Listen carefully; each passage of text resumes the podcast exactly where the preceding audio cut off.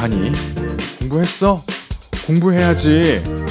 공부를 해야 훌륭한 사람이 된단다. 어려서부터 주구장창 듣던 말입니다.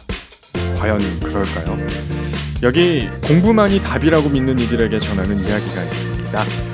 사회학자 엄기호와 정신과 의사 하지연의 대담론 공부에 중독된 아이들, 공부 중독 사회라는 현상에서 사회의 심각성을 공유하고 있었던 두 전문가가 만났습니다.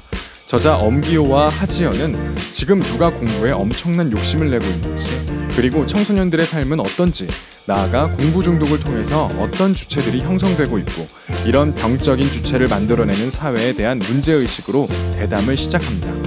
두 사람은 교육뿐 아니라 취업, 부동산, 노후, 경제 불평등까지 거의 모든 영역의 사회 문제들을 빨아들이는 공부가 우리 사회를 어떻게 잠식하고 있는지 분석하고 이에 대한 해답을 제시합니다. 우리 사회를 게임의 판이라고 가정하면 이 게임은 특정 극소수만이 이길 수 있는 게임이라고 합니다. 미친 게임을 멈출 수 있을까요? 그 방법은 이 게임에서 벗어날 수 있는 생각의 전환과 용기라고 합니다. 꼭 읽어보세요. 그리고 더 이상 공부에서만 답을 찾지 마세요.